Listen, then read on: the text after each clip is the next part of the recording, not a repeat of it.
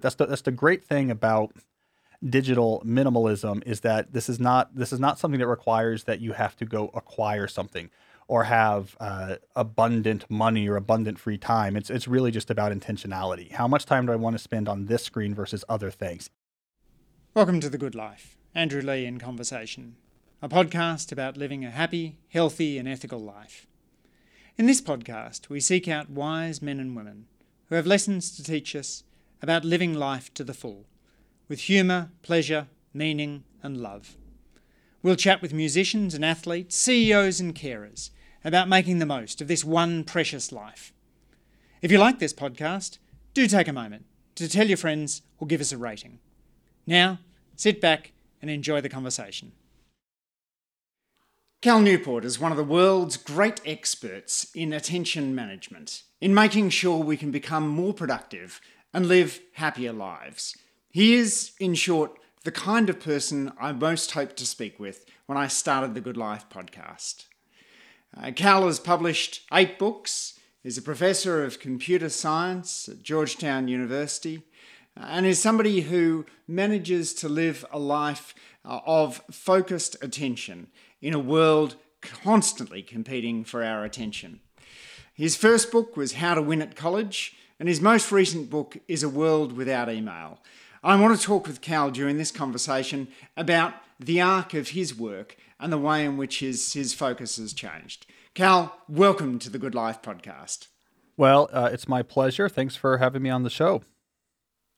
So, when I look at uh, the arc of your uh, books, they seem to be moving from the kind of how to win the rat race uh, approach through to uh, uh, how to change society. In other words, you seem to be making an evolution from Tim Ferriss to Yuval Noah Harari. Is is that how you feel you're uh, you're evolving and you're thinking about the world?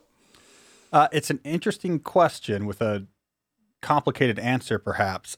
so, I mean, the first thing that helps in, in trying to understand that evolution is probably dividing my corpus into uh, three different groups. So, you know, I wrote these first three books aimed at students when I was a student myself. So I wrote this How to Win a College, How to Become a Straight A Student, uh, How to Become a High School Superstar. I wrote the first two primarily as a university student. I wrote the second one as a graduate student. And that was very much pragmatic, as you say, Tim Ferriss, how to how do we do things better? And it came from a very personal place, which was I'm a student, I'm taking on a lot of student loans. I want to do this well. Why aren't there serious books about how to do this well? I'll write them. So it's a kind of a classic pragmatic nonfiction story. Uh, then I wrote in 2012 uh, really a pivot book called So Good They Can't Ignore You, which looked at this question of career satisfaction. How do people really end up loving their work? And I took a contrarian look at that question. In the US in particular, there had been a real focus on this idea that you should follow your passion and I really took that out to the uh, took that out for a bit of a ride and said, "Wait, where did this idea come from? What's it claiming? Do we have any data to support it's true? Is this really how people end up passionate about their work?" That pivoted into the third group, which is the more recent group, which is a trio of books on technology and culture. So deep work, digital minimalism, and this most recent book, A World Without Email. And those are books I think this is probably the evolution you're seeing, where there is advice. I mean, ultimately, I want people's life to be better. I want them to be more fulfilled, more meaningful, more effective, more productive in work, whatever it is that people want to do. But the targets of my attention in looking at that question uh, became very broad. And that's where you will you will jump from something as narrow as here's how you should organize your time during the day, which you might see in deep work, to something as broad as the influence of uh, autonomy culture instituted by Peter Drucker, changing the whole way we try to cite the goal of productivity in the modern knowledge workforce. And it's all over the place from mm. Thoreau mm. to turning off things on your phone. And so I I will go wherever I find useful territory to explore. I will be very diverse and heterogeneous in the topics of my attention. Uh, as I try to understand my, my topics. So that's really where I've been in the last three books is technology, culture, the way it interacts, the way it, it affects us negatively, the way it can affect us better, how we can retake control of that, what's going on, what are the forces, what can we do personally. All of that is mixed together. Uh, and that's where that's where I really am right now. Uh, you're a computer scientist rather than an economist, but I see a lot of economics in your books when I read them. Uh, in particular, that uh, that notion of doing one really interesting thing well, uh, which seems to characterise uh, a lot of your early books. The idea of the, the relaxed superstar uh, of in how to be a high school superstar. Uh, do you do you think in terms of uh, comparative advantage? Do you think that's an, an imp- uh, a notion that sometimes we forget in our desire to to be all things to all people? Uh, th- I think it's a good observation. It definitely comes up in my work a lot. The an economic frame for understanding things that we otherwise cast as more m- almost mythical. so, I mean, you, you, see this as you pointed out in High School Superstar. You see this uh, for sure in So Good They Can't Ignore You where I'm taking something like being impressive in High School Superstar. I'm taking something like enjoying your job and having passion for your work and trying to understand it through a more quantitative or economic frame. And it's not so much that I think economics is the the de facto language we should use to understand everything. It's, it's more that I really believe often in trying to bring some structure to things that are otherwise emotional or instinctual. Because when we rely just on emotion or instinction, uh, instinct rather, we can get dragged into interesting cul-de-sacs or not optimal cul-de-sacs in our lives. We can get taken down false routes. Uh, we can end up in situations where we're more frustrated than we are um, effective. So that, that's definitely a mechanism I, I apply again and again. Is let's put some sort of structure around this otherwise maybe emotional or intuitive or subjective type of experience so that we can try to make some progress. Another place where I see economics in your work is the notion that there's diminishing marginal returns to social media. And uh, you may make the point in digital minimalism that a lot of people uh, get, get plenty from 10 minutes a week of Facebook, but by the time you're spending an hour a day, you're, uh, you're uh, going beyond where you're getting anything, any reasonable returns. Uh, and then you point out that uh, that we ought to start off with uh, a digital detox, uh, a month off social media, uh, and then coming back with a, a digital declutter. Uh, but but isn't there a, a, challenge that, that social media is um, perhaps um, more like crack cocaine than Coca Cola? That it's very hard to consume it in small amounts. I think both of those things are true. So, I mean, if you look at the addictive qualities of something like social media, a psychologist would probably characterize it as a moderate behavioral addiction. So, unlike a chemical addiction, there's not an actual substance crossing the blood brain barrier and therefore directly modifying your brain chemistry. Those, of course, are the, the the hardest types of addictions to shake. Those are addictions in which, of course, your body is at danger when the substance is removed.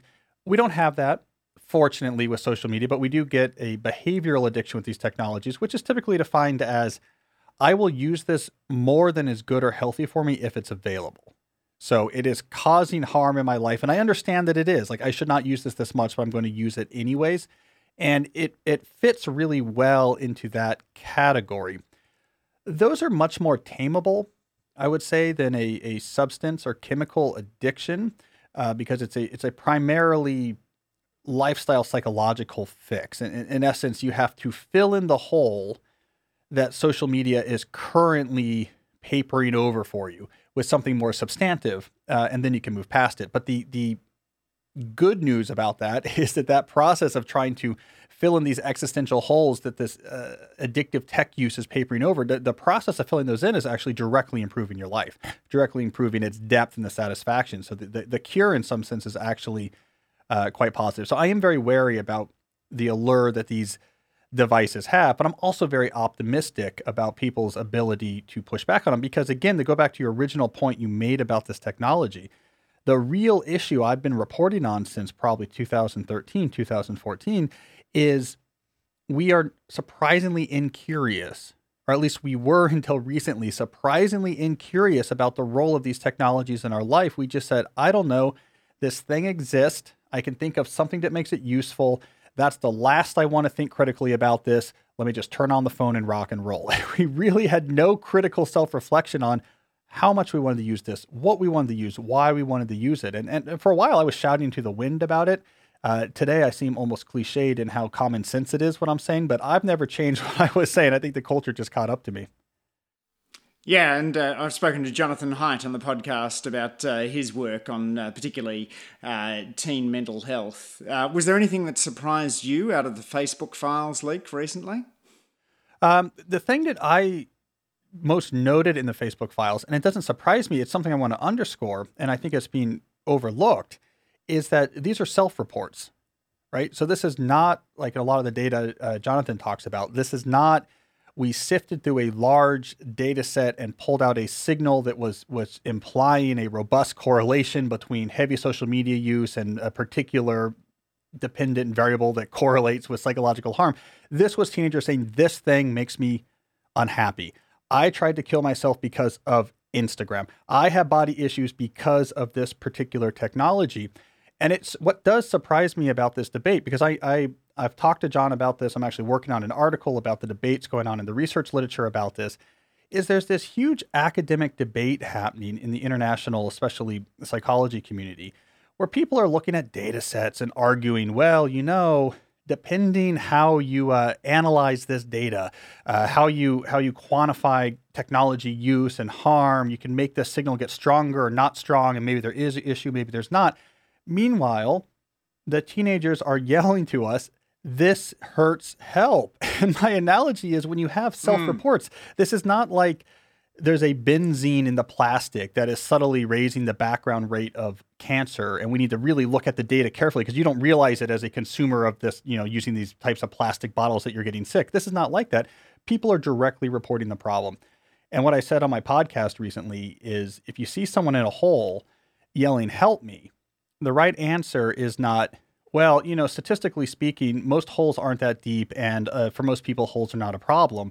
You go and get a ladder because they're right now saying, I need help. And so that's the thing I underscored about those Facebook reports is when you have the population itself saying, this is hurting me, you mobilize. It's time to stop preening about, well, if I do my regression differently, I can make a signal go away, or to try to sound smart by saying, like, well, we, we have to be careful about, you know, the context in which we talk about social media. People are in the hole we got to get a ladder. We got to get them out. And uh, I think Jonathan Haidt and I are probably in the same place there.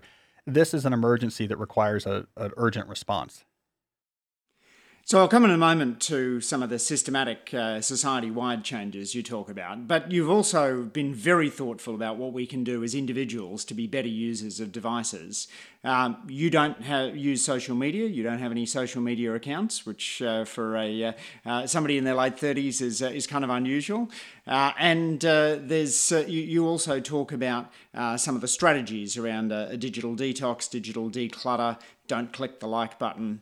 Uh, but one of the things I find most fascinating is your call for having uh, more uh, craft and more walks and more of these uh, phys- tangible physical activities. There's something quite old fashioned about the sort of life that you suggest we lead. Can you talk a bit about those new activities that you believe ought to fill the space that's now been taken up by us being human network routers? Well, you know, we could replace the word uh, old fashioned with really human you know, just something that humans do. You know, we we we want to we want to stay aligned with our underlying humanity to the degree to, to which that is satisfying uh, for us. And often there's things like high quality leisure, right, where it's very intentional use of your time outside of a professional context that gives you great reward, but maybe also requires great effort. Uh, humans find that the sort of non instrumental application of craft and appreciation, we find that to be really fulfilling. Um, I also argue that making interactions harder makes them more meaningful. So that's another interesting effect that we didn't think about when we designed tools like digital social media platforms is that actually our minds in some sense use the the the measured sacrifice of time and attention involved in this interaction to try to assess how important it is. And so, in some sense, to actually spend a couple hours to go out of your way to go get, you know, uh, buy that bottle of beer you know your friend likes and bring it over there and have a conversation and drink it with them, that's much harder than just shooting some text messages back and forth. That's much harder than commenting on their Instagram post. But your mind says that that's because this must be an important person. Wow, we're really socially connected. We're feeling more a part of something. We're feeling more connected. So, so there's these various activities in various categories of our life in which more quality, slowness, more depth, more intentionality focused on value makes life seem more human, right? It makes us feel deeper. Convenience and efficiency often don't have a big role to play when it comes to some of the most satisfying experiences we have as individuals.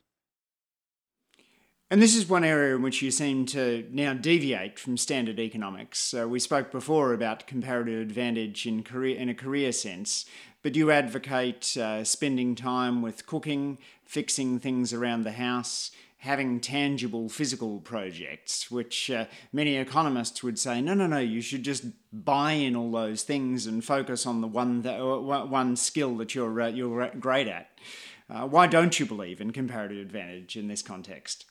Well, I do in the professional context. So, you know, I think I think for sure if you're in a professional context, you would rather outsource out the skills that you're not as good at so you can develop or spend more time at the skill that you are actually most valuable. But in some sense, this is exactly the type of economic analysis that I'm using to justify my approach to leisure. So if, if you'll uh, stick with this argument for a second, I, I talk about this in digital minimalism that the the returns from different activities, let's say non-professional activities, are not evenly distributed. You know, they, these tend to be, you know, maybe they follow roughly speaking some sort of power law or something like this, but there's going to be a, a, a small number of activities that are highly meaningful. Uh, and then a lot of activities that give you a small amount of value. They're a little bit meaningful. So, you know, spending an afternoon on a hike with a friend may be like a very high value activity, whereas going through Instagram pictures my friend posted is a low value activity. I think the right economic analysis here is their scarcity of available time. So the issue is if you are by default going to your phone or these low quality digital activities, you're taking up units of time and assigning to them low return activities that's swamping out time that you could instead have put high return activities there instead. So almost always the right way to maximize the total value in an economic sense you get out of your life is to focus on a small number of things that give you a huge amount of value and be very wary about small value things that could otherwise take up that time. So this is the essence of minimalism and therefore it's the essence of digital minimalism.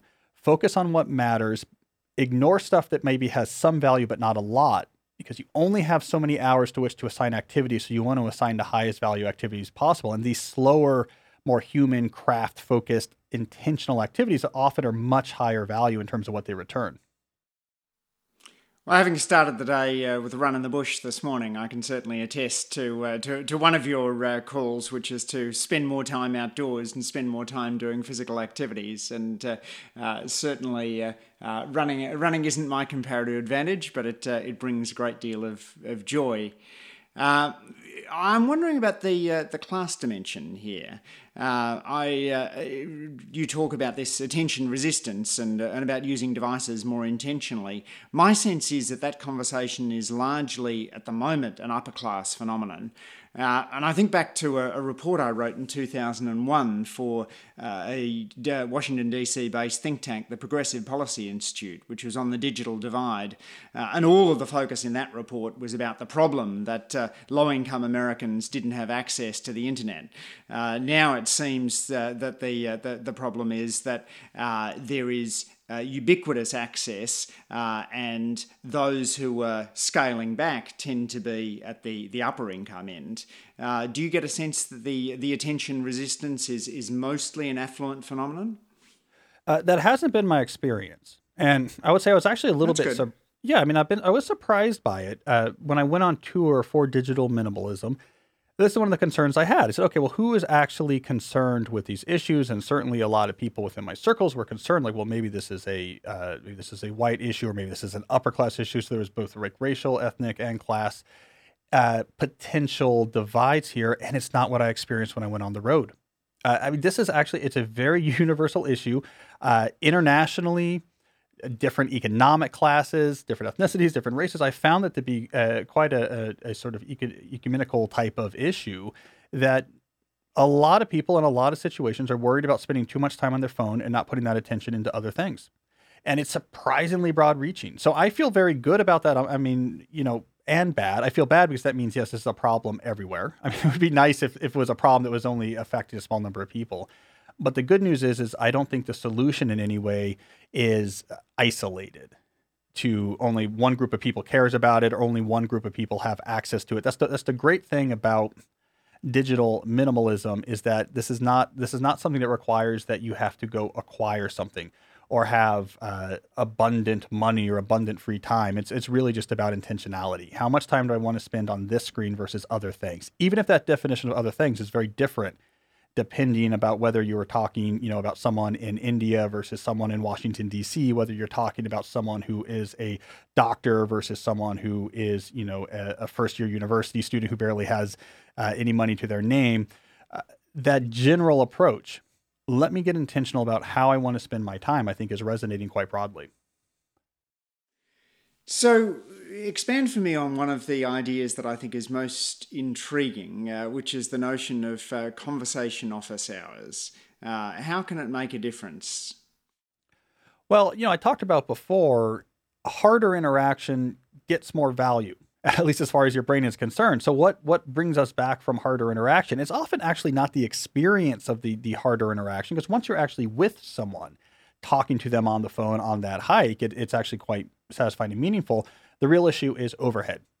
The overhead of actually arranging for when are we going to meet? How do I get you on the phone? So I'm a big believer in trying to set up structures that reduces the overhead of deeper, more meaningful interactions so that you can do more of them. And conversation office hours is one such approach. This is where there's certain times where you're just always available to take phone calls. So, so the the the person I profiled to introduce me to this idea had this cue to his uh, commute in San Francisco. So it was a long commute. He would commute from down peninsula up to the city, which is a notoriously congested route.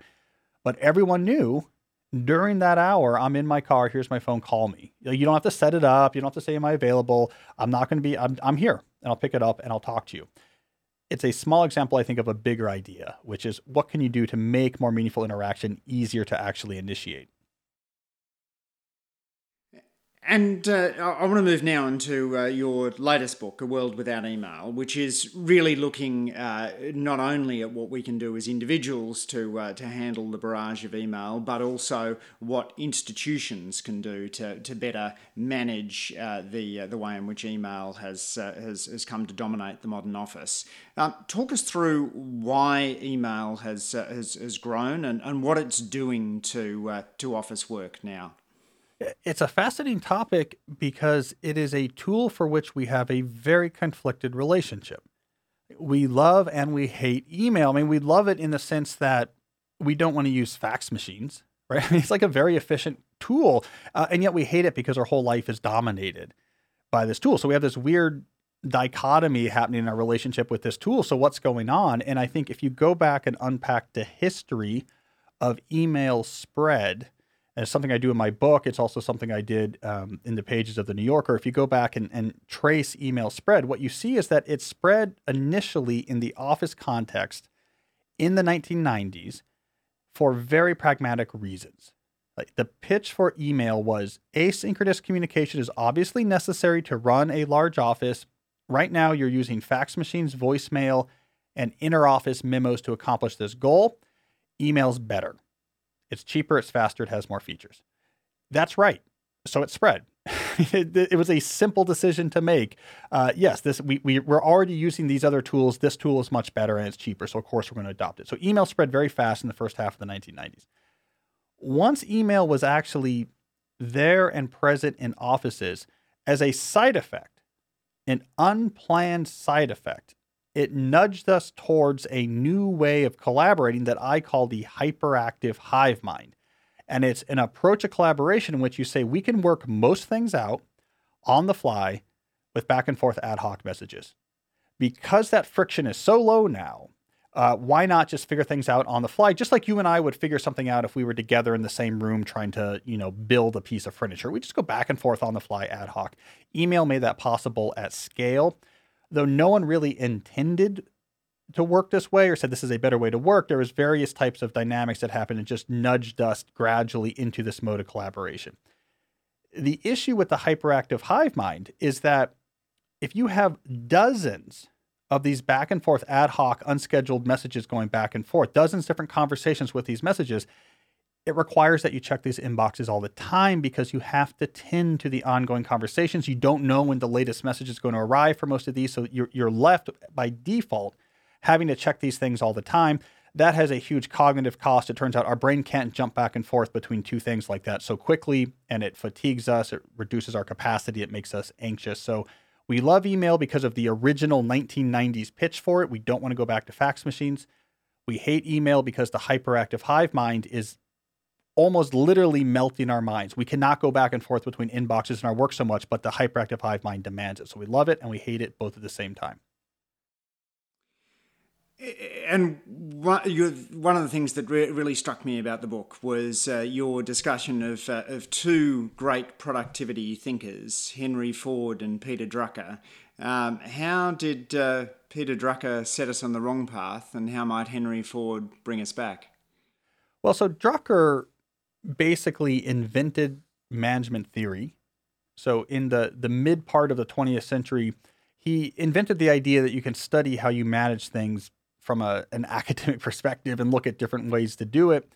And he introduced the word knowledge work. So he had done his initial work. He'd done this big work project at GM that led to a, a well received book, and he was very well respected in the industrial world. And he noticed this shift happening, especially in the US economy at that time, towards work that happened primarily with people's brains. So away from building tangible things and towards adding value to information. And he really helped the world economy understand what knowledge work was. So he coined the term and wrote a lot about it.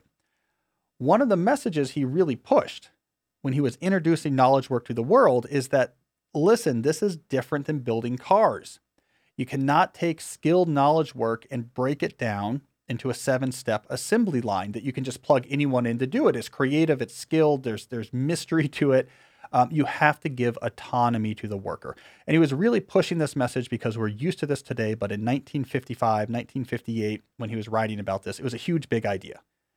Leave them to do the work on their own, give them objectives, let them figure out how to do the work. This is not building cars. This is, you know, writing ad copy or computer code or doing industrial R&D. It's skilled and creative. And he was right about that.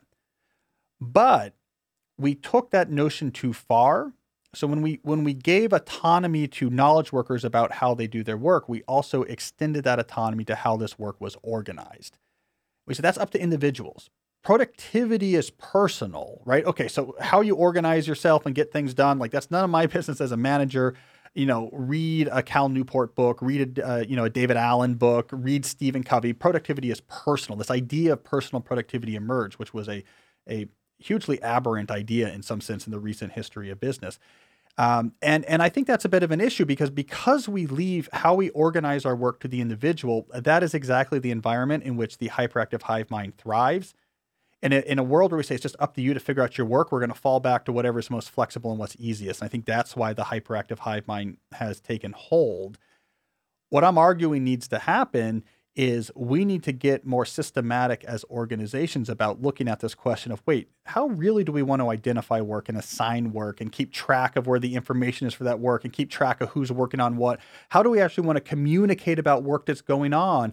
Uh, what's the right way to actually do all of the overhead of work so that the people doing the work can do it at the highest level? And the answer is not going to be the hyperactive hive mind.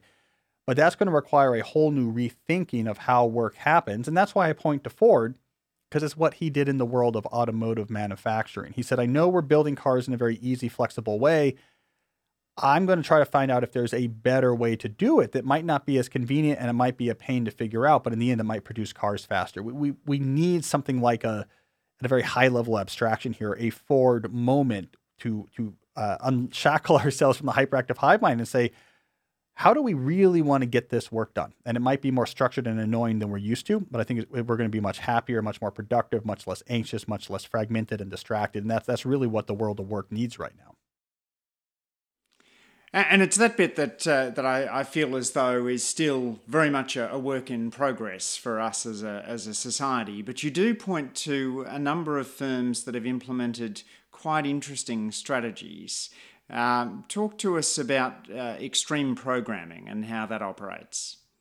Well, in extreme programming, it's, it's an offshoot of what's known as agile project management methodologies, which is a whole family of solutions to the question of what's the right way to organize work in the context of computer programming. Um, and so, what Agile has in general is these are computer programmers. It doesn't tell computer programmers how to write computer code. So, it respects that piece of Drucker. It doesn't say, we can break down this algorithm you're writing, the seven steps that anyone can do. No, it, it's programming remains very creative. There's different levels of talent and experience, and, and no one tells you how to program. But keeping track of who is working on what, what tasks need to be done, how many things should you be working on at a time, when and how do we actually communicate with each other about what we need from each other to get our programming done. In agile methodologies, that's all very structured. So the overhead of organizing work is thought through very hard. And then once you actually go off to do the work, you do it autonomously. Um, so what extreme programming did is it really pushed that to uh, an extreme. Uh, it is zero distraction once you're working. It's very clear who's working on what. You know what you're working on. There's a very set time where you talk to other people about what you might need from them. And then you go and actually do the coding you're supposed to do. And it's one thing at a time. And they sit two people at a screen because two people sitting at the same screen concentrate harder and produce better code than one person whose mind might wander. Uh, they finish by four because by that point they're exhausted and there's no possible way they can do no work. They're not on email, they're not on Slack. All of the admin messages that typically make up organizational life go to the team lead who will handle it on behalf of the team. It's just purified. We just want you to write great code and everything else we'll figure out how to do it. Obviously, that's a very extreme example, hence the name extreme programming. But what I like about all of these agile examples is that they show you that it's possible to separate the organizational work from the execution and make the former quite intentional and structured while keeping the latter very independent and autonomous. Another strategy that seems to be used a lot in computer coding is uh, the idea of sprints, of, uh, of, get, uh, of having a sort of uh, uh, period on which you you have really focused attention. Why does that work? Well, this goes down, you know, back to the fundamental critique of the hyperactive hive mind, which is that the human brain cannot switch targets of attention quickly. Uh, mm. It takes time. I mean, if, if I want to change from a article I'm writing to a discussion I'm having on email, it might take 10 or 15 minutes until I've completely switched over all of the relevant cognitive context to that email discussion. I have to suppress certain neural networks, I have to uh, amplify other ones. It's a, it's a complicated, long process. We can measure this. Uh, we can measure this directly in the lab. If you keep trying to switch your attention and going back and forth very quickly, it just muddles the whole brain. And this is the issue with, for example, checking an inbox once every six minutes, is that that glance at the inbox initiates one of these switches of your uh, target of attention. But then before that switch can finish, you abort that switch and go back to the original thing you're trying to work on. So you, you screech on the brakes over there, and then you try to go back to the context where you are before and get that going again. But before you can completely get lost in that new context, you look at your inbox again. And now you've initiated a new context switch. But before that can finish, you screech on the brakes and turn back to the others. And this is why by 2 p.m. in the afternoon, we're completely exhausted. We feel overwhelmed by work. Ironically, we only have energy left to just sit in our inbox for the rest of the day because our brain literally can't do that. It can't go back and forth so fast. In software development, where they care a lot more about how the work actually happens, they're big on the notion of sprints, where they will literally say, We are going into this room and we're going to work on this, right? We're going to work on this program. This team's going to work on this code, and it is all we're going to do. Uh, this is a methodology that you can apply outside of just software developing. There's a book called Sprint by, I think, Jake Knapp and some others that looks at how Google applied Sprint methodology to other projects, not just coding. And at the key of it is that you go into this room and you're just working on one thing. There's no email in that room, there's no phones you can look at in that room. You're only work looking at the one thing. And what this is harnessing is that in the absence of all those rapid context shifts, you just get more out of your brain. You think clear, you think better, you're less exhausted, you're less anxious. These are the type of things we don't think about in the standard workplace. We just say, I don't know, it would be convenient for me if Andrew would answer my email real quick because in the moment I kind of need this information and we really have not thought more systematically in our organization about how such information should be found. So can we just all answer our email? And on paper, it sounds great. Like I get information as I need on demand, but it just fundamentally mismatches with the way our brain works. If our brain was a computer processor, we would be fine. A computer processor is agnostic to the opcode it is executing the moment. It just chug, chug, chugs. It doesn't care. The human brain is not a processor. It is slow to change attention. What about for a uh, firm that's that's not doing computer programming, but doing something like providing consulting services? Are there uh, strategies that you think can be effective for them to better manage the uh, the influx of email? I mean, my overall recommendation is that you break down what you do as a team or organization into the constituent processes, the things you do again and again that make up your typical work. Uh, and then for each of these, ask the question how do we actually want to implement it? where does the information come in? Where do we store it? Um, how do we assign work? When do we talk or collaborate about it? How and when do we talk and collaborate about it? You actually have to build out implementations of these processes one by one with the goal of reducing unscheduled messages you have to respond to. This is the main driver of having to keep checking inboxes and keep having uh, to do context shifts. How you do that? Well, it really depends on the process. You know, what type of work, what type of process within that work. There's a there's a, a wild variety of what you might be trying to improve here, and therefore a wild variety of what those improvements might look like. And, and so if you're a consulting firm, uh, now you may have a much clearer protocol about how you interact with your clients and where that information goes and how it gets assigned to people and how you make sure it gets done. Uh, internally, there must might be much clearer processes about how the white papers you produce actually move through its stages in such a way that it's not just I'll grab you with email when I need you, we'll bounce this around. Instead, it's it goes mm. here, and when I'm done, it moves to this Dropbox. And I close the business Wednesday, the designer takes it, and the comments go on that. Whatever, you've worked it all out, so that these things can get executed without requiring that many just unscheduled messages that have to be responded to. So it's quite bespoke what these solutions look like, but they're very widely applicable. Economist Robert Solow famously said in 1987 that you could see the computer revolution everywhere except in the productivity statistics. Do you think it's actually flipped? Do you think the overuse of email is causing now uh, a decline in productivity? Is this one of the causes of the, the productivity slowdown that we've we've seen in the last couple of decades across the advanced world? Uh, I think it is. I, I think it definitely is. And in fact, I think the reason why we have not seen a more pronounced downturn is that we've basically just added a lot of hours off the books. So we invented ubiquitous high speed wireless networks and portable electronics. So now people can do more work in more places in a way that doesn't necessarily get captured in the productivity calculation. So we throw more hours at the issue just to stay roughly in the same place. So I think it's been a huge issue. Uh, productivity in general has been very psychologically naive and and I want to just differentiate that slightly. There, there's one element of psychology that we think a lot about in management circles, which is motivational psychology. Sure, we think a lot about incentives and how do we make sure people are motivated to reach their objectives, but we think not a bit about how the human brain actually functions. And so, uh, if I put you in an environment where you have to work on 12 different things at the same time and have 25 different conversations you have to tend to, uh, it is a disaster for the human brain. It would be like if I ran an auto factory and I, I kept it really hot, you know, because I thought I was it was saving money on the AC bill, but it was causing the the motor oil to get runny on the robot arms, and they were moving at you know a, a quarter of their possible speed, and it was really slowing down the car production. I would say this is crazy. You have to stop that. Your your your environment is terrible for these robots. We're getting a very low return on all the investment we made in it. Um, I don't care that you think it's a little cheaper to have the air conditioners off obviously we're losing way more money by building these cars so slow. That's what's happening in the average office. You know, we're like, well, it's convenient that I can get an answer from people in my email. Meanwhile, we've created an environment where people are probably working at a quarter of their cognitive potential. I think it's a real disaster is because we are psychologically naive when we talk about how work should actually be organized. And so, yes, I think the back office IT revolution, you know, Robert Gordon talks about this as well at Stanford uh, the back office IT revolution was a huge productivity boon, and we saw that clearly in the data when you could move information in the databases, when you could network information systems, when you could get just in time inventory systems. Huge boon to productivity. Um, I can go into a uh, you know a, a, a mainframe to look up records as opposed to having to go into filing cabinets. Huge boon to productivity. The front office IT revolution has largely been a failure. and There's just been a lot of issues with it uh, the first thing that happened is we brought personal computers to the office and we say, oh, we're going to be so productive because we can fire all the support staff.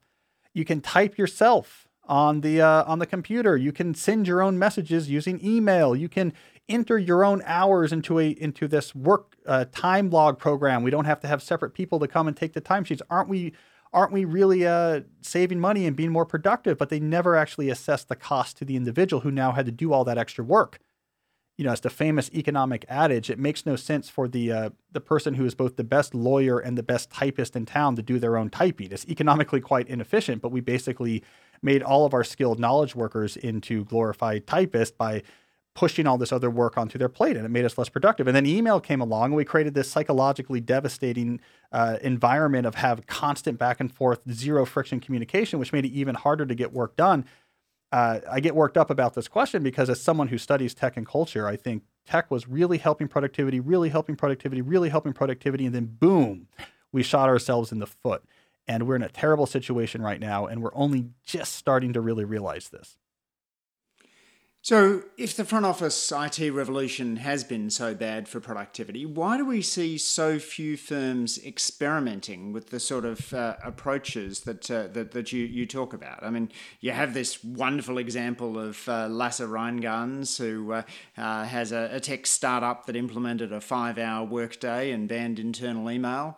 But there's so much the exception. You know, why aren't uh, firms like McKinsey, which uh, uh, focused on on exactly this question of boost, boosting pro- productivity, why aren't they experimenting with much more radical ways of, uh, of, of ensuring that email doesn't gum up the works? you know, these experiments are now starting to happen at a, at a level they weren't until recently. But I, I think there's two main factors that slow down innovation here. And I, I even hesitate to say slow down because I went back and looked at other historical examples of technological revolutions being integrated into commerce, and it takes a while.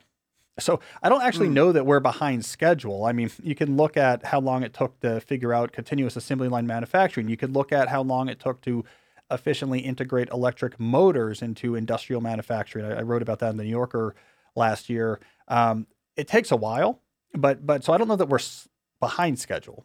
I mean, knowledge work in the age of ubiquitous high speed digital communications is only about 20 years old. So I don't know that we're behind schedule, but there's two forces that are pushing back on this. One is this autonomy principle that's so ingrained, the Peter Drucker autonomy principle. We just are not used to this idea of thinking how work is organized is something we need to figure out as an organization and tweak and talk about and experiment. We are just very used to the idea that that is up to the individual. It's none of my business how you organize your work. Let's all just kind of rock and roll and figure things out. So we should not underestimate the degree to which autonomy culture is incredibly powerful in work. Uh, Drucker called it management by objectives. That's his term. Fix the objective, leave it to the individual. Fix the objective, leave it to the individual. That's super ingrained uh, in our culture, though that is starting to fray. Um, the second is it's hard. It's really complicated. It's why I, t- I talk in great length about this trouble that Ford went through trying to get that continuous motion assembly line to work. It was a huge pain. He had to spend a ton of money. They had to hire a lot more staff. He had to invent a lot more technologies. It did not work at first. Uh, it was very frustrating.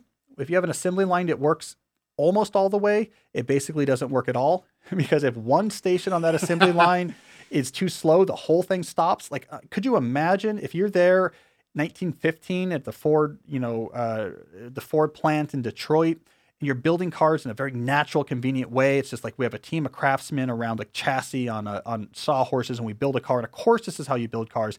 And Ford comes in and is like, I'm going to pull these things with a chain, and I invented this machine that can drill 46 different holes into an engine block simultaneously so we can you're like what, what are you talking about? This is like wildly annoying and obtuse. And, and you imagine being a ford investor and like you want to hire you want to double the number of managers and and you want to double our capital costs. We have no money right now. You want to double our capital costs and trying to get this factory working.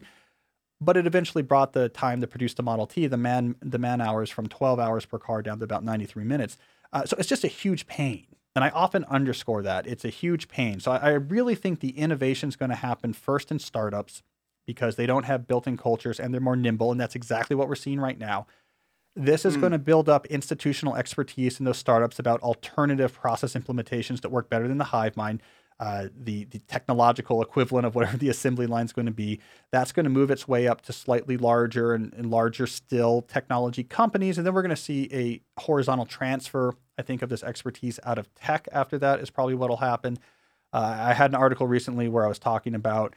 Uh, I was quoting someone else, a, tech entrepreneur from Scotland, who was talking about the role that private equity will probably use in spreading these innovations because private equity can then bring on board these subject matter experts that develop their tools and their expertise in tech, and then go start buying up companies after companies in other sectors, using that expertise to get another 20 to 40% efficiency out of the companies because they get rid of the hive mind. And, and so then that's going to really start seeding it. So I think it's going to be rapid when the change happens. That first stage of innovation in tech companies, which I document in my book, I think is happening right now.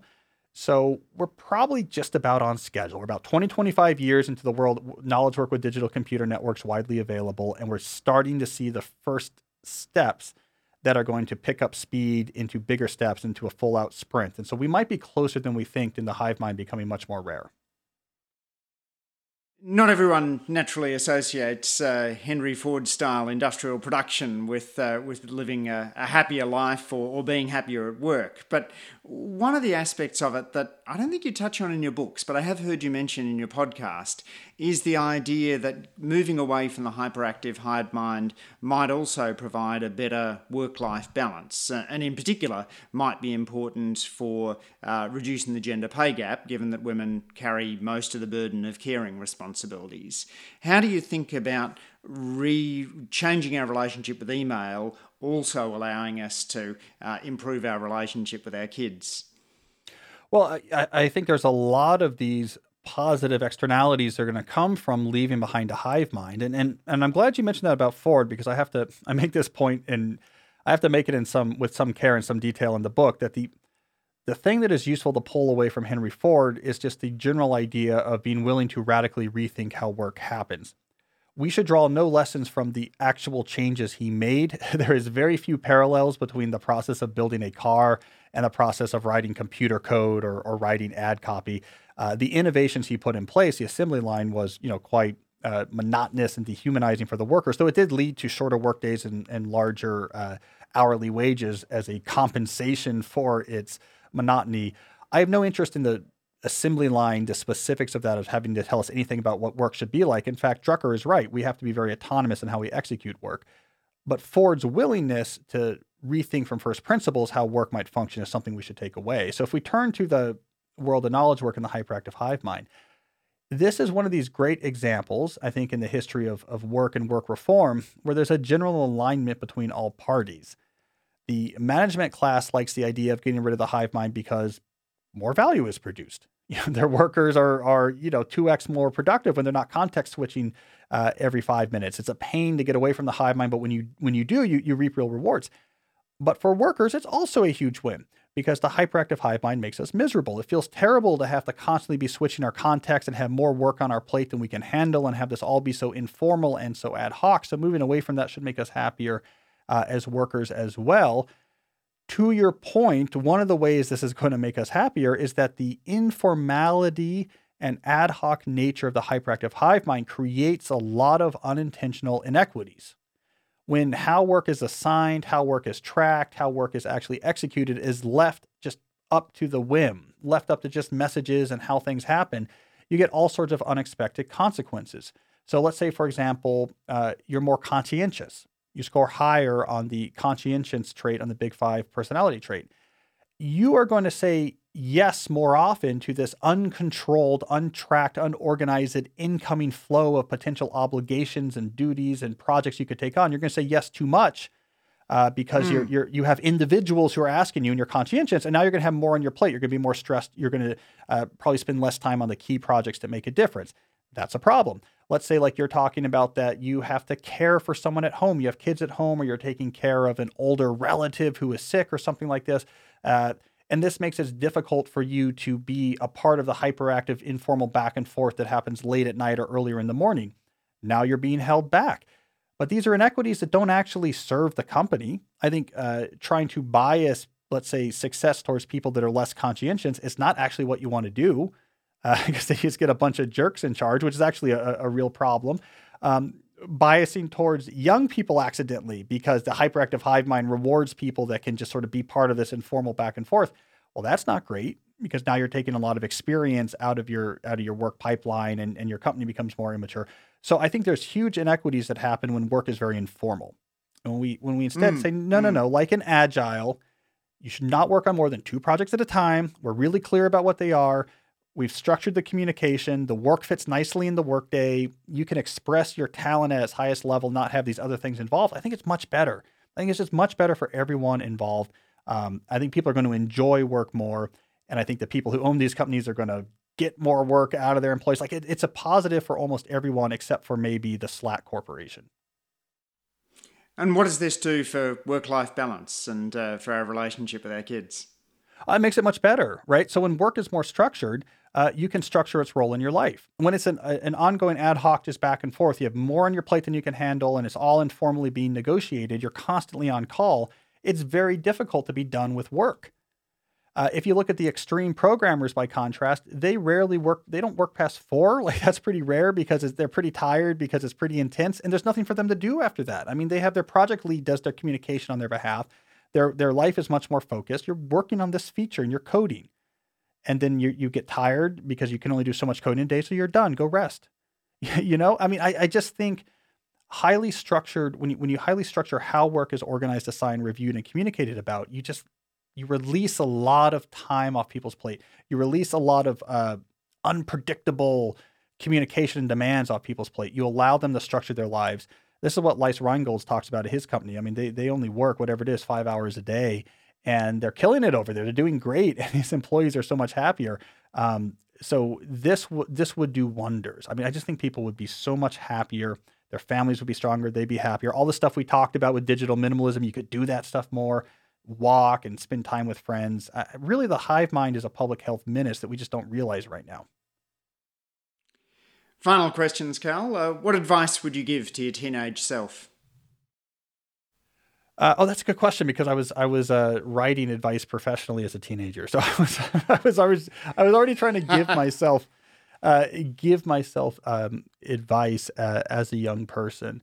Um, you know, it's a good question. Uh, let me think back. Is, is, so, would you? But you mean knowing what I know now? Uh, what would I go back and say? Yeah, all right. Well, I would say invest in Apple. So that would be. Uh, but um, more, I'm, I'm, thinking about mistakes learned. Well, okay. Here's one thing I would say. Um, you know, I had an epiphany at some point in my 20s, uh, where up until that point, I had put way too much effort. I, I had what I would call the this is big in the early 2000s, the hack mindset. So I, I still had this mindset as I was a grad student in my young 20s that uh, with the right hack, if you had the right clever way of approaching something, you could get big returns for less effort. And uh, and if you just thought about things, if you're creative and got got to the point, you could you know get a lot done with a lot less time. And, and I eventually had an epiphany at, epiphany at some point that laid the foundation that became the book Deep Work, which was it's not there's not shortcuts. All right, uh, there's just stuff that gets in, in the way of your path. So find the stuff that's most valuable, spend as much time on that as possible, ignore as much of the other stuff as possible. It took me about six or seven years, I think, to figure that out um, from when I really got interested in productivity stuff as a teenager. So that might have been useful to know earlier on. Uh, pick the stuff that seems important, give it your all. Don't feel bad about ignoring the other stuff. That's just distraction. Uh, you have a long path you have to hike. You can't make that path shorter. What you can do is try to get some of the rocks and obstacles out of the way uh, in front of you. What's something you used to believe but no longer do? Well, this, I mean, that would be part of it. Um, you know, back then there was a period where I was more enamored by what was known as productivity porn, that with the right system, you could make work like relatively effortless. You'd get the right results that you could basically systematize interesting accomplishment. And, and I wrote an article about this last summer. It was called The Rise and Fall of Getting Things Done. And it talked about the rise of this idea in the early 2000s and how it eventually crashed. Um, because I don't believe that anymore. I, I, I talk about now on my podcast. If you're organized and have good systems and good tools, and you, are intentional about that, you can make your work life twenty percent easier. You, you, get rid of some rough edges and forgotten stuff and, and, and mental overhead. Uh, but in the end, you know, work is hard. It's meaningful but hard. There's no shortcut. So you might as well take the energy you have and focus it on the things that matter. So I, I no longer believe, like I once did, that having the right systems or tools can almost completely determine your professional success. When are you most happy? Uh, I am happy. Well, when I'm nowhere near an inbox, just, stress me out. um, so I, you know, when I'm either with people I care about, just doing that with no work on my mind. So I'm really big about clear shutdown routines, like really clearing my head of every open work from loop when I'm done with the workday. Uh, so it's not, I, I cannot go back and forth. I can't kind of be with my family, but also need to check some email. So if I'm completely clear of any professional open loops in my mind with someone I care about, I really, that I'm very happy. Or if I'm thinking just pure thinking, you know, I'm trying to get a math proof to click or trying to get an article that I'm working on, a magazine article, get that get the get it to flow and you can just feel it's not working, it's not working, now it's working. That that moment of pure ideation and creation.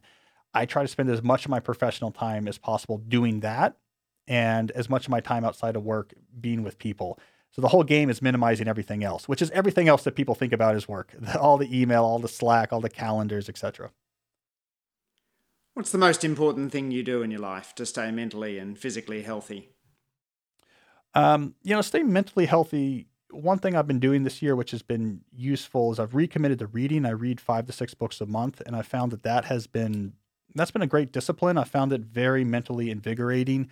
Um, I just found the time for it. I said, "This is what I'm going to do," and I'll work backwards to figure out how I'm going to make that work. And that's been a real uh, that's been really good for me. I think it's it's become a good default activity. So not a phone, not a screen, reading, engaging with ideas, uh, and then physically, um, you know, I I have this theory that there it's like a use it or lose it theory. I just think that. Uh, every day, the human body needs to cover a good amount of distance outside because we're wired to do that. And every day, your major muscle groups should get a very intense challenge, even if for only five minutes. So, uh, this is what I've been doing. I did all throughout the pandemic. 10,000 steps a day outside, uh, 1,000 pull ups a month. So 30 something pull ups a day because pull ups, I feel like just every single muscle in your body has to get temporarily used hard. And just use that as a foundation. So your legs move a lot, your muscles get a burn every day. Something about that seems paleolithically inspired. And, and that's been my strategy. Yes, I quite like the uh, life maxim that you should be hungry and breathless at least once every day. Uh, do you have any guilty pleasures? Um, yeah, yeah, definitely have guilty pleasures. Uh, uh, you know, I like a good pint, so I have to be careful about that. um, from like a weight perspective. Uh, so, but I do, I do like a good beer, uh, when I can get my hands on it. Um, I, I don't have a lot of screen issues, as you might imagine. I don't, you know, there's not a lot I watch. There's not a lot interesting on my phone. It turns out if you don't use social media, by the way, your phone's pretty boring.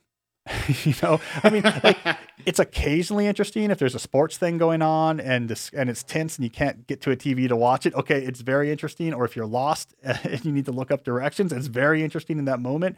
Um, but it's a really bad source of default entertainment when you take social media out. So I'm, I'm like a one person anthrop- anthropological experiment here. What happens when you don't uh, when you don't have uh, social media?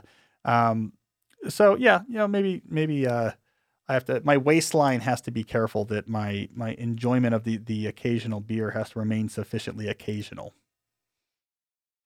And finally, Cal, uh, which person or experience has most shaped your view of living an ethical life?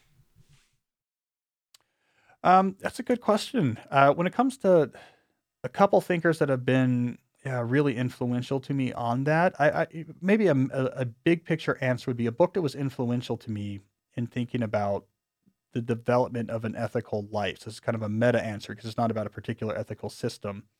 Uh, there's this book by a, a, professor called Henry Lee Miller, and the book was called Lincoln's Virtues. And it was a moral biography of Abraham Lincoln.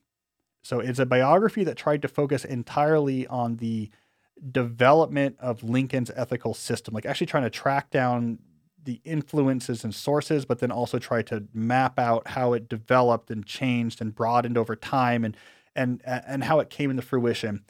And why that's been a really important book for me, very influential to me, is that it it what it showed is someone who matured and developed their ethical foundation over time through experience and experimentation. They were eh, reading and experimentation and sharpening, and and it blossomed as he reached this sort of full mature adulthood into something very sophisticated and very impactful to the world. Um, and it wasn't there fully formed when he was a kid, and it developed over time. And so, as a that has been very influential because it, it pushes me to to keep thinking and pushing, to bring in information, to challenge myself, to reflect on my experiences, to expose myself to the best thinking I can and all sorts of issues, and, and seeing the the formation of an ethical core uh, as a commitment, as a as a life process, and not as something that you just choose one day like you would choose a suit of co- uh, clothes. So that that that one book, that Henry Lee Miller um, ethical biography, was very influential for me. Your grandfather was a Baptist minister. Did he have uh, much of an influence in your thinking about ethics? Well, yeah, he he was a a minister, but also a, a great academic and theologian. Uh, this is so it um, re, so definitely an influence on me. Uh, he was a Baptist apologist, which was very rare. That is to say, someone who was uh, he was Southern Baptist, but also um, incredible learned. Right, he had multiple PhDs. He would spend time with Heschel and Carl Jung, um, uh, and Niebuhr at Harvard, and sort of this uh, very intellectual man who wrote all of these academic all these academic books. So he was one of the few Baptist apologists who actually tried to understand his theological foundation and explain it to others and justify it against other different types of worldviews. And so he has been very influential. He was very influential in my life. Um, you know, I, I knew him until he was alive until I was 18. So I, I knew him my entire childhood, uh, and he's mm. left behind a legacy of his work.